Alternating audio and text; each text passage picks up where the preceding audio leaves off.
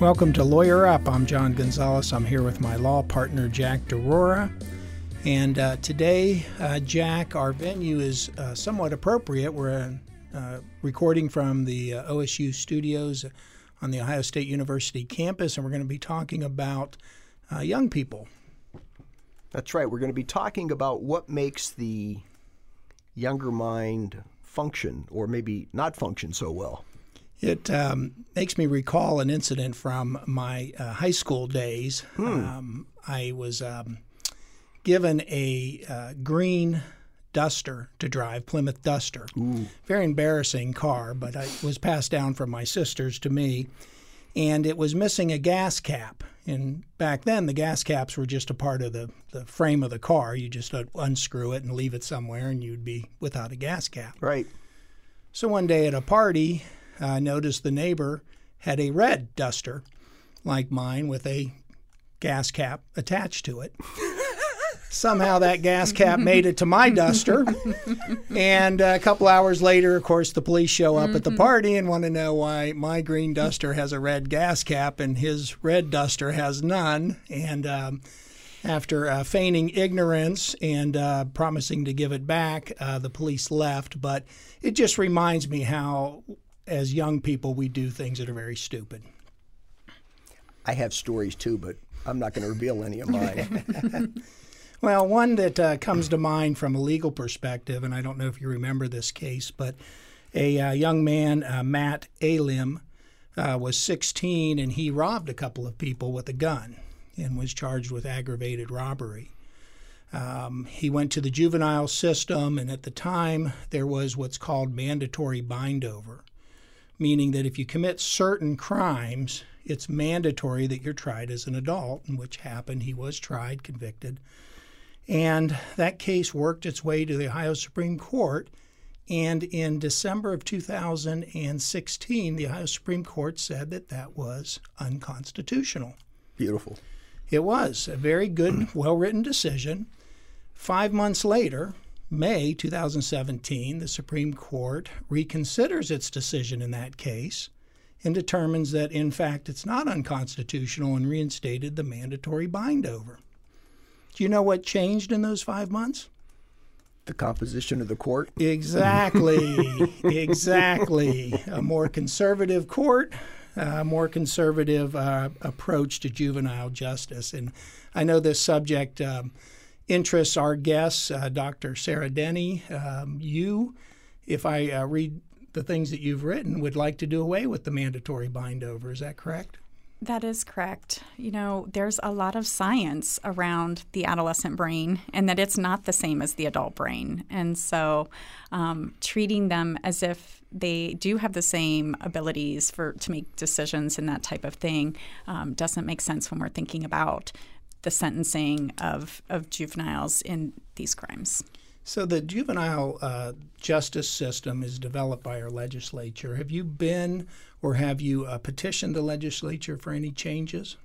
Um, well, we've been working with the juvenile justice system on a lot of different things, and I think that there's a lot of people with these efforts trying to um, improve the sentencing as well as just the conditions for youth that are uh, justice involved. So, you know, right now with COVID, you know, um, we don't want people being increasingly isolated. We want to provide COVID vaccines to the youth that are um, currently detained. We want to provide them with counseling services. So many of these, and I think we'll probably get to this um, in our conversation, so many of these justice-involved youth have A C Es, which are the adverse childhood events that really cause changes in the genetic transcription at the cellular level that affects their ability to cope with stressful situations and, and how they react to those situations. So, you know, making sure those counseling services are in place, that they have educational options or career development options um, so that they can continue to grow and become more responsible adults, working on that frontal lobe where that decision-making, that executive um, decision-making happens.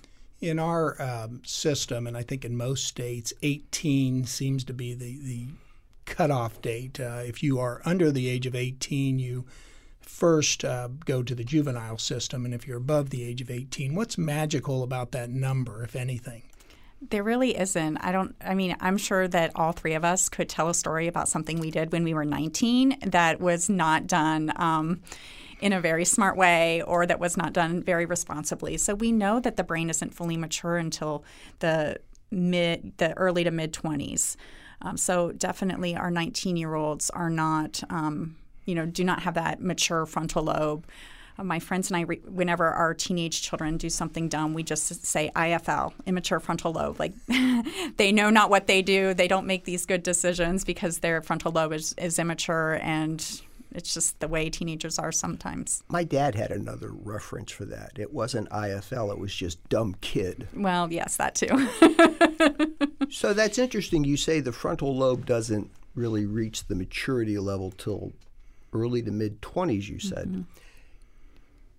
Is that consistent, or is that related to what I thought I heard from the American Academy of Pediatrics, that marijuana is not a good idea for people under twenty-five? If I got that right, then what's the connection there? Yeah, that that is ex- exactly right. Um, you know, the, the use of marijuana can change the developing brain. And so we know that the brain is still developing in the early twenties. So there is risk there with the use of marijuana and other, you know, brain-altering drugs, even nicotine, um, at those earlier ages. So if the brain doesn't fully develop until mid, early to mid-twenties, and I suppose if you were in charge, you would change the criminal justice system so that there's not a hard line as to the difference between juvenile and adult court, or at least you'd extend it a long way off past twenty. Am I right? Sure. And, you know, we can look at the foster system, for example. The, what's, um, the what system? The foster care oh, system. Okay, so it used to be that when youth got to age eighteen, they were out of the foster system and, and left to fend for themselves. Well, gosh, I, I still use my parents for support and asking them how to do things. I call my mom probably once a day to ask her for her advice on something. So here we were just dumping these youth who don't have that built-in support to fend for themselves with sometimes not even the basic knowledge as to how to open a bank account or how do I make a doctor's appointment, all of these things. So policy was then put in place to extend that age for federal support and other su- systems of support um, into the twenties, and you know, if they remained in school. And so there was a lot of changes to our foster care system that acknowledged that they're not ready to be completely independent, you know, at the age of eighteen, and we need to continue to support these youth as they develop and become more independent. There seems to be some recognition in the law of that. Um, for example, if a, a child is uh, under the age of seven, they can't be uh, held to be negligent in a court. Um, the juvenile justice system, the criminal system, if you're uh, fifteen or younger, you cannot be tried as an adult. So I'm assuming there was some basis for those decisions on age. Uh, has the um, have there been more studies? Has the research uh, uncovered more evidence of, of what we're talking about? Well, neuroscience continues to evolve, and the the advances that they're making in brain function, um, children who have been living with uh, continuous toxic stress, and the and the biological changes that are made, the decrease in neuronal connections have continued to be made, um, and we're understanding that piece a lot better, um, especially, you know, the the effects of toxic stress and the long-term health outcomes, but also what we can do as a system to um, provide resiliency for those children who have experienced toxic stress and adverse childhood events. So it's not just a matter of the front lobe being developed. It's also a matter of some number of these youngsters who are in trouble with the law have had a number of complicating factors in their life. Yes, uh, yes. There's really good data. Um, the Adverse Child Events study um, looked at these different A C Es, is what we call them. And, and the, to name a few, A C Es would be the victim of physical abuse, sexual abuse, um, emotional abuse, neglect, having parents who are divorced, having a parent with mental health disorders, having um, an incarcerated parent or a family who abuses drugs. And the data is very clear that regardless of socioeconomic status, the more A C Es you have, the more um, physical outcomes. So increased risk of cancer, increased risk of um, depression, anxiety, risk of suicide, risk of um, unintended pregnancy, infant mortality. I mean, there, there's significant health outcomes associated with these A C Es. So it's, it's very well documented. And it would seem to me that the average legislature, legislator who's considering this matter, it's certainly not intuitive, all these things that you're talking about. For the three of us, from where we are professionally and how we grew up, this is another part of life that mm-hmm. it we just don't touch most of the time. No, that's true. And I think, you know, one of the things that we talk about a lot with our trainees is that you may be looking at an adult who looks like they're forty years old, and chronologically they are forty years old, but they may have had trauma in their life, in their childhood, that changed the function of how their brain copes with stress. And so when they're responding to a stressful situation, they may not be responding as that forty-year-old adult. They may be responding as that nine or ten-year-old who experienced trauma in their youth um, because their brain has structurally changed and their coping mechanisms are not as matured and developed as someone else. You said something interesting. Uh, you said the brain structurally changes. This mm-hmm. isn't just how it works. We're talking about you could Couldn't it actually compare if you had two different brains? Yeah. So down at the cellular level, if you look at a neuron, which I remember back in biology, the neuron is that cell in the brain that has all those dendritic connections. If you look at a neuron from a child who's experienced um, multiple A C Es compared to a child who has not, the child who has experienced multiple A C Es has far fewer of those dendrites that go out and make connections to other cells within the brain. The child who has not experienced all the A C Es has many, many neuronal connections to other cells in the brain. So it is at the very basic cell- cellular level. It even affects um, the transcription, of when um, the genetic transcription. I don't see, though, that uh, these genetic uh, or these uh, changes in the cellular level should Uh, excuse criminal behavior, and especially in adults. Um, you know, there's uh, uh, our criminal justice system is uh, a retribution system, a penalty-based system. Um, how do you propose to factor in this, though? Mm-hmm. Because it seems to me it should be a factor, but it shouldn't be an excuse or a get-out-of-jail-free card. Absolutely. No, I agree. I just think that we need to look very holistically at all the all the different factors at play. And really, most importantly, those who are detained, whether they're at the, in the juvenile system or the adult system, we just want to make sure we're not creating more A C Es. We don't want to make more trauma in these in these people who may already have experienced extensive trauma in their lives. We want to provide support to help build resiliency um, so that, you know, ideally, if they do get out, when they do get out, um, they have some healthier coping mechanisms, and um, we've done our part to make the situation better instead of worse.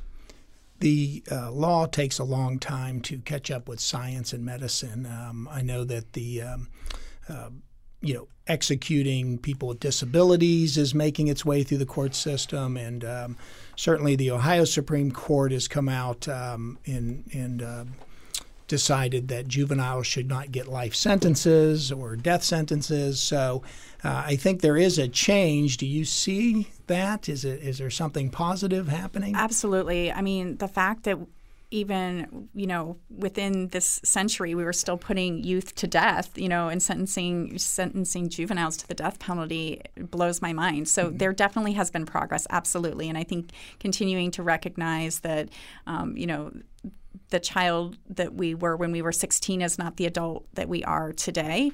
Um, and so, yes, people do make mistakes and, and do commit crimes and, and do need to um, have a consequence for that, absolutely. But making sure that we're being reasonable in in what we're sentencing these youth um, for, I think is really important.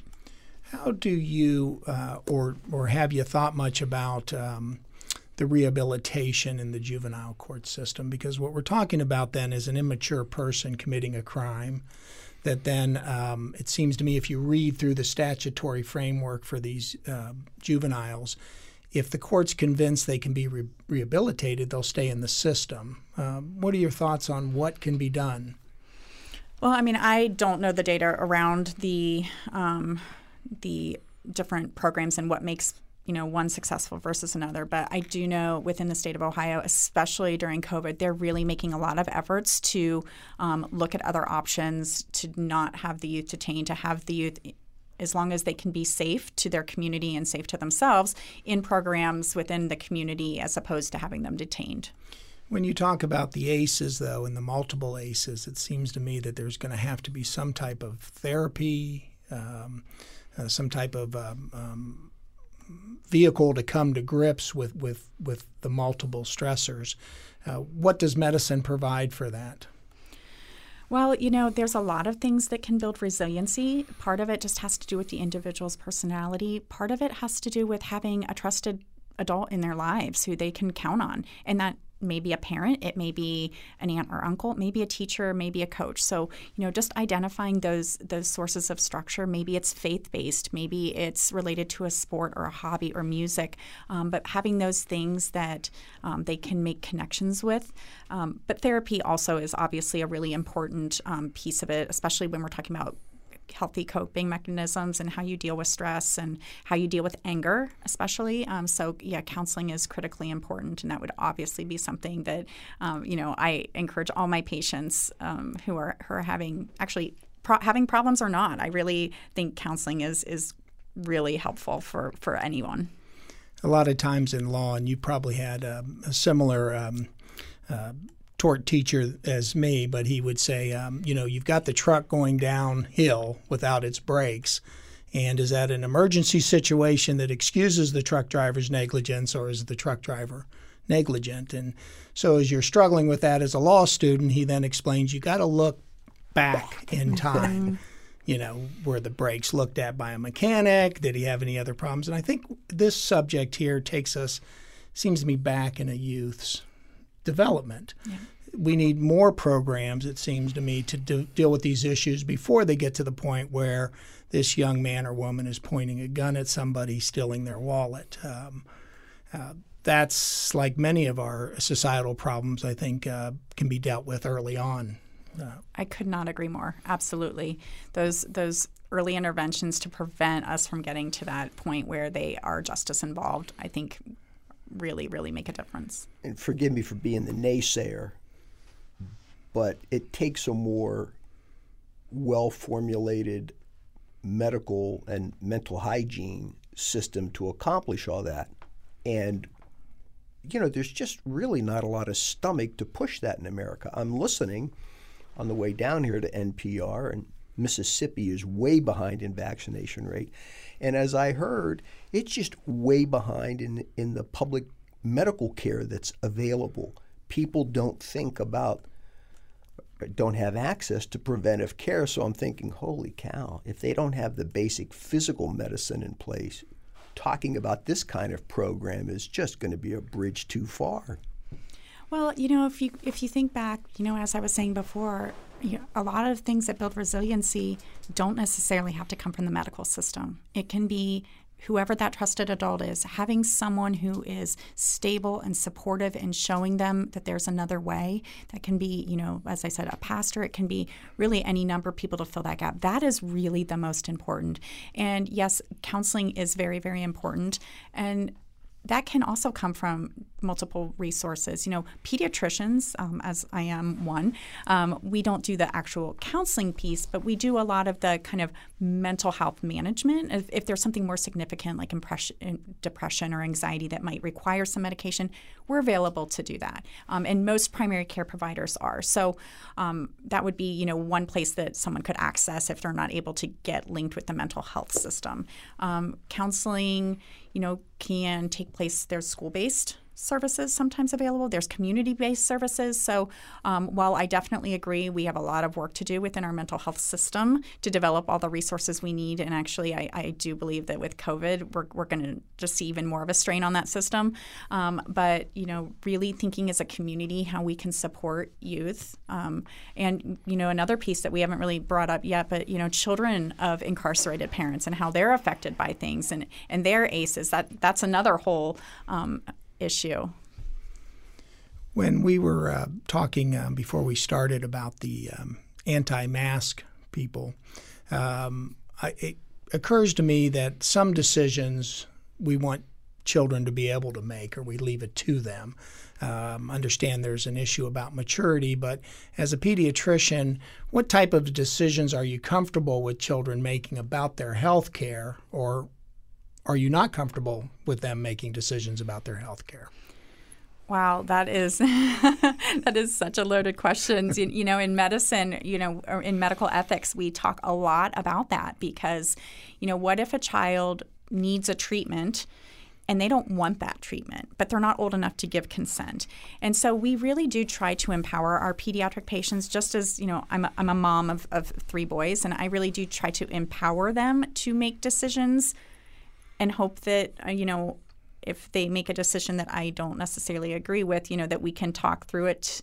Um, but but we definitely do want to um, help with the decision-making process, but empower them um, to be play a role, play a responsible role. You know, when I'm talking to my kids who have asthma, for example, about their medication, if you're fourteen years old and you're choosing not to take your medication, you know, a little bit of that responsibility is on you, and some of the responsibility is on me as your physician and educating you on the importance of taking that medication, and some is also on your parents, like making sure that medication's available and, you know, giving the reminders that we have to do as parents. So it's sort of a shared responsibility, just as the decision making in medicine, we really try and encourage it to be a shared decision making between the child who can't legally give consent, but we really do want them to be able to give their assent um, to a treatment or a treatment course or a treatment plan.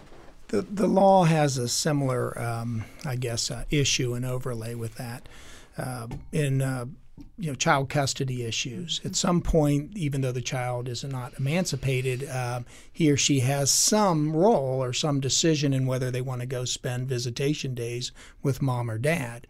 And I've seen uh, courts will refuse to hold a parent uh, responsible if a fifteen or a sixteen-year-old says, I don't want to go this weekend with, with mom or dad. And uh, oftentimes the way the courts deal with it is they appoint a lawyer, one lawyer to say what's in the best interest of the child, and the second lawyer to say, I'm advocating for the child, whether it's in their best interest or not. Uh, it always seemed to me to be kind of a Cumbersome? Yeah, cumbersome and strange way to approach the, the situation. Um, what do you think um, uh, uh, the difference then between a juvenile judge handling these issues and just a regular general, uh, you know, common pleas judge? Uh, to me, I think both may be equipped to decide whether a person should be incarcerated for a specific length of time, whether they were a juvenile tried as an adult or an adult tried as an adult. But you seem to be suggesting that the juvenile system and those judges are better equipped. Um, I definitely don't know that I would say that. I don't know enough about the system to say one way or the other. But just in, you know, thinking about it from the medical system, we have a, we have physicians who are trained to manage adults because they have different needs, and we have physicians trained to take care of kids because they have different needs. And so I don't know what the training is with the juvenile justice courts compared to adults, but I would hope that because it's a different population with different needs, um, that they might have some different training. And so maybe they have training in A C Es and resiliency. Um, I'm not aware, like, mm-hmm. I'm not knowledgeable enough about the system to be able to speak to that. One of the concerns I have about the system, to answer a little bit of my own question there, was uh, in the uh, adult court, you have um, minimum mandatory sentencing. You've got all sorts of sentencing guidelines for, for adults. Um, I believe that the juvenile system has a lot more discretion, and to me, that's a good thing. Let's go back to how you would like to see things if you were in charge. So pretend that you are for a minute. Okay. You're in charge of the you're in charge of the criminal law system as a whole. So you'd like to extend that end age to somewhere in the twenties for where you make the distinction. Yeah, I think that's reasonable. You know, I also think that when we're making any sort of change, it's important to bring everyone to the table. So I know also um, on one side you have the families and victims of juvenile offenders, and I know that they feel really strongly about Um, what is appropriate and what's fair. So I think, you know, having those conversations and, and having everyone's voice heard is really important. Um, but taking into the account that, um, you know, who we were at twenty-one is also not who we are today. And so Well, let me capture that for a second. Sure. Let me stop you right there. Yeah. So we have, let, let's assume that you're in charge, and a twenty-one-year-old doesn't necessarily, in your in, in your best situation, doesn't have to be treated like a thirty-five-year-old. Mm-hmm. So I suppose you would say, well, let's take that twenty-one-year-old. We might keep him in a different kind of rehabilitation system for some number of years mm-hmm. than uh, someone who committed th- a crime at thirty. We would treat those people completely differently. That seems like something that could be studied and would be a potential really positive thing, because we know that the brain of a twenty-one-year-old and the brain of that thirty-five-year-old aren't the same. I like the idea. It just, that's like moving a mountain in our system. Oh, yeah, let's do it. I mean, it, it is a difficult system, and you guys know way more about it than I do, but even, you know, the different detention centers run by different entities makes it very hard to have consistent, you know, structure, um, for especially for juveniles. Well, what bothers me about the system too, uh, many things, but uh, to think about a, uh, you know, seventeen-year-old that's transferred to adult court, convicted, and then sentenced, goes to an adult prison. And that, to me, makes no sense at all. Talk about trauma, right? Right? Yeah, and, and danger, and uh, that person will probably never get over that. No. Um, I, I don't understand why that court can't um, fashion a, a sentence that puts them in the juvenile system, at least for a while. Um I don't know. Have have you had the opportunity to study the effects of juveniles who are put in the criminal in the adult criminal system? Mm-mm.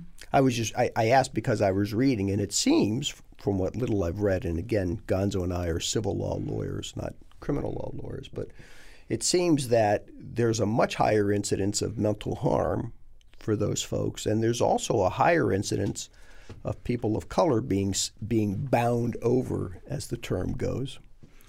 That does not surprise me at all. Yeah. And to add to that, I think the statistics show they're more likely to continue uh, with the criminal behavior yeah. after, you know, their sentence um, if they're incarcerated like that at a young age. I want to change the course of the conversation just a little, and I want to, in light of what we've seen in terms of politicians being accused of bad conduct as youngsters. So let's assume that Gonzo and I want to bring a lawyer into the firm, and it becomes known that he was accused of inappropriate behavior, sexual assault, high school, maybe early years of college, drunkenness, the kind of things we would read. Good lawyer, seems to be a good person, but there's this history. So when we're evaluating whether he should become part of the firm, and we we have this issue, how do you analyze that? How do you treat that? How, what's the decision process? Well, it's not an easy one, that's for sure. Okay. Um, you know, as I said at the very beginning, I do think that there should be consequences. I mean, gosh, just ask my kids. I'm like, we have a lot of consequences at my house. But I, I do I do believe that if you do something wrong, you hurt somebody, there should be a consequence. Absolutely.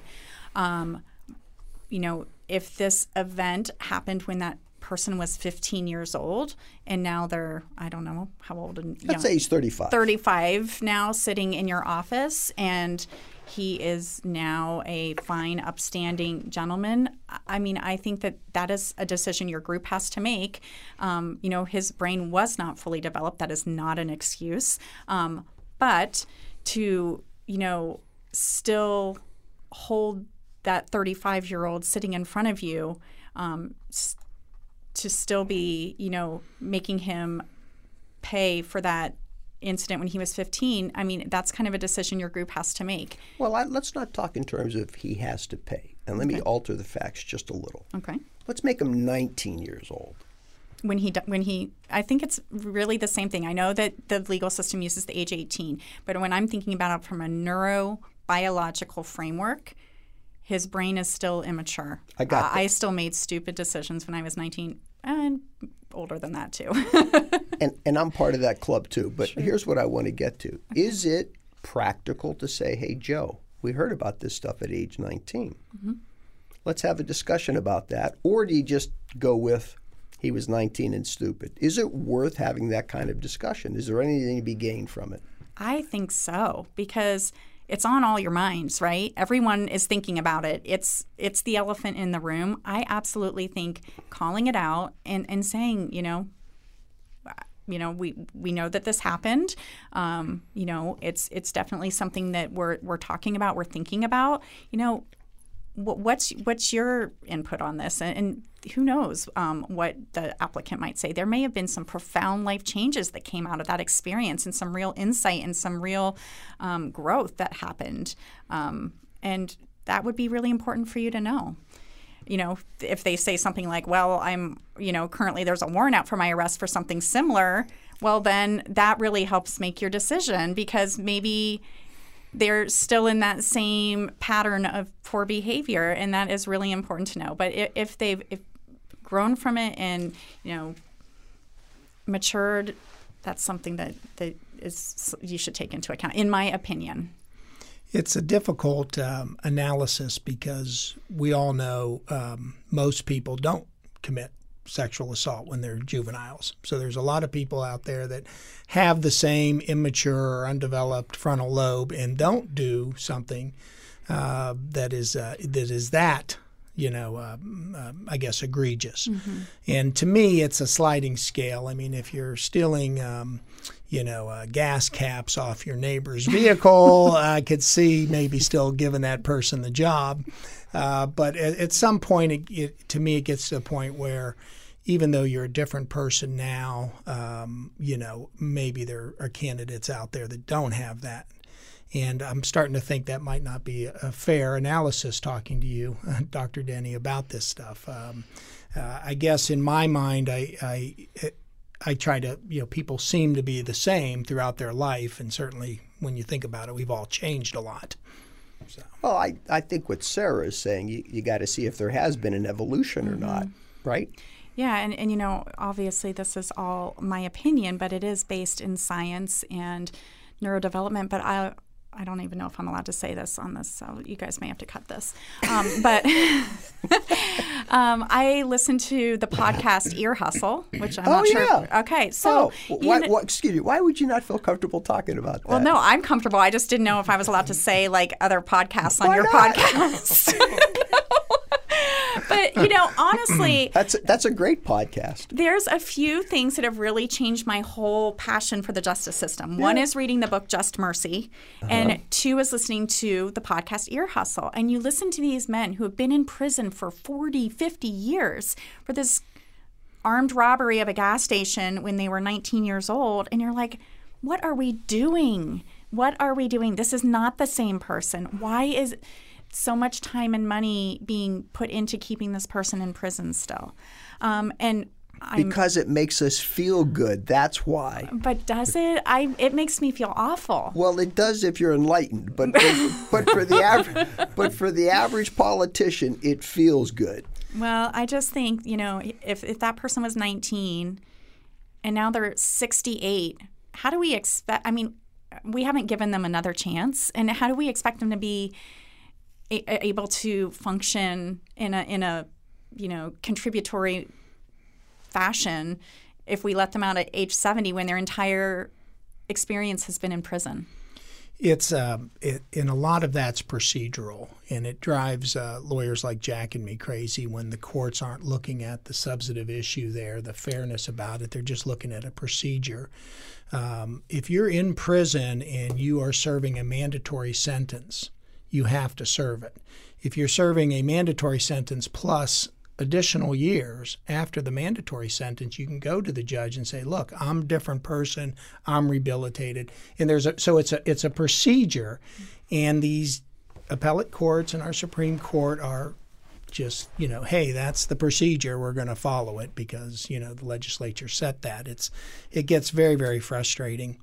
And back to our idea of um, uh, juveniles being different and given a second chance. I think the law somewhat recognizes that because juveniles conceal their record, right? Oh, that's right. Mm-hmm. And so, you know, you usually you don't find out about somebody's juvenile uh, history because it's been sealed. And it doesn't factor into these decisions later. Now, that doesn't apply to the press or to, you know, anybody else looking into things and bringing them up. But certainly the, the court system, um, uh, you know, does have some recognition that uh, juvenile uh, behavior can be protected. Mm-hmm. No, I definitely think the juvenile justice system is moving in the right direction. What do you think about um, if we're, we're again, back to the subject about children making their own decisions, um, the, the parents that are um, not sending their kids to school with the mask in places where COVID is out, outbreaks are, you know, uh, obviously on the increase, can those children make their own decisions? That's a great question. Excuse me. That's a great question. Um, you know, the fact of the matter is, is that kids really don't care that much about wearing a mask. They really don't. I am with kids all day long. They all wear their masks in my office. I have kids at home. They wear their masks when we go out and about. The parents care way more about this issue than the kids. So if the kids get to school and everyone's wearing a mask, I don't think that the kids are going to have an issue. Now then the child is being put in a position where they're like, oh my gosh, my mom or dad's going to get really mad at me if they find out I was wearing a mask at school, but all my friends are wearing a mask, so now I feel like weird because I'm the one not wearing the mask. So I think it's actually putting the child in a really tricky situation, if I'm honest. I also think, you know, if we can just separate all of this politics of COVID and politics of masking and just think, what's the best thing for my kid? Is the best thing for my kid to be back in hybrid learning? Is the best thing for my kid to be quarantined? Is the best thing for my kid to be out of school and isolated again?